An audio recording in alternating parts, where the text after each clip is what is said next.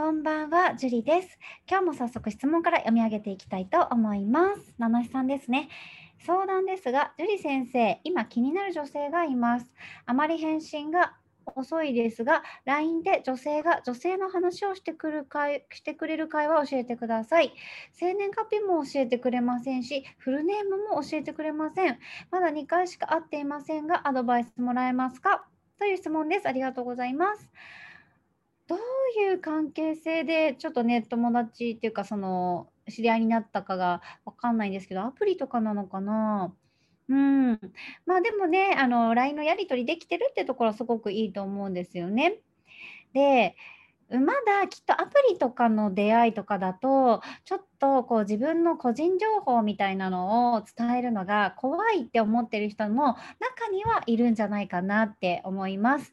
なので、この相談者様が自分の自己開示、例えば自分の生年月日言ったりとか、職業とか言ったりとか、相手を安心させてあげるのがまずいいんじゃないかなって思うんですね。で、女性が自分の話をしてくれるのは、やっぱり安心感だったり、自己開示っていうのが大事で、これを質問者様の方からまず自分をさらけ出す。そうすると、偏方性の法則っていうんですけれども、自分をさらけ出してくれた相手に対して自分もさらけ出そうっていう風にお返しをしたくなるんですね、人間って。なので、ぜひね、相談者様は自分から自分のこうことを話す、自分でこういう人間なんだよとか、そういう風に安心させてあげるような内容を話してあげると、相手の女性も自分のことを話してくれるんじゃないかなって思います。はい、七瀬さん頑張ってください。では今日はここまでになります。ありがとうございました。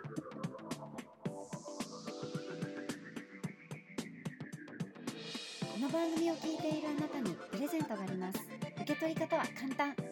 ネットで恋愛婚活スタイリスト樹と検索して、樹のオフィシャルサイトにアクセスしてください。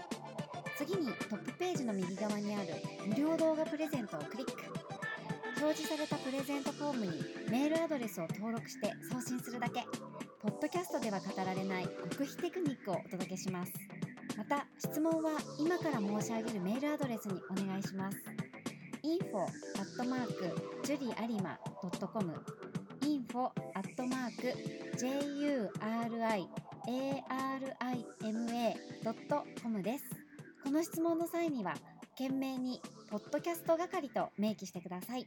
それでは次の回を楽しみにしててくださいね。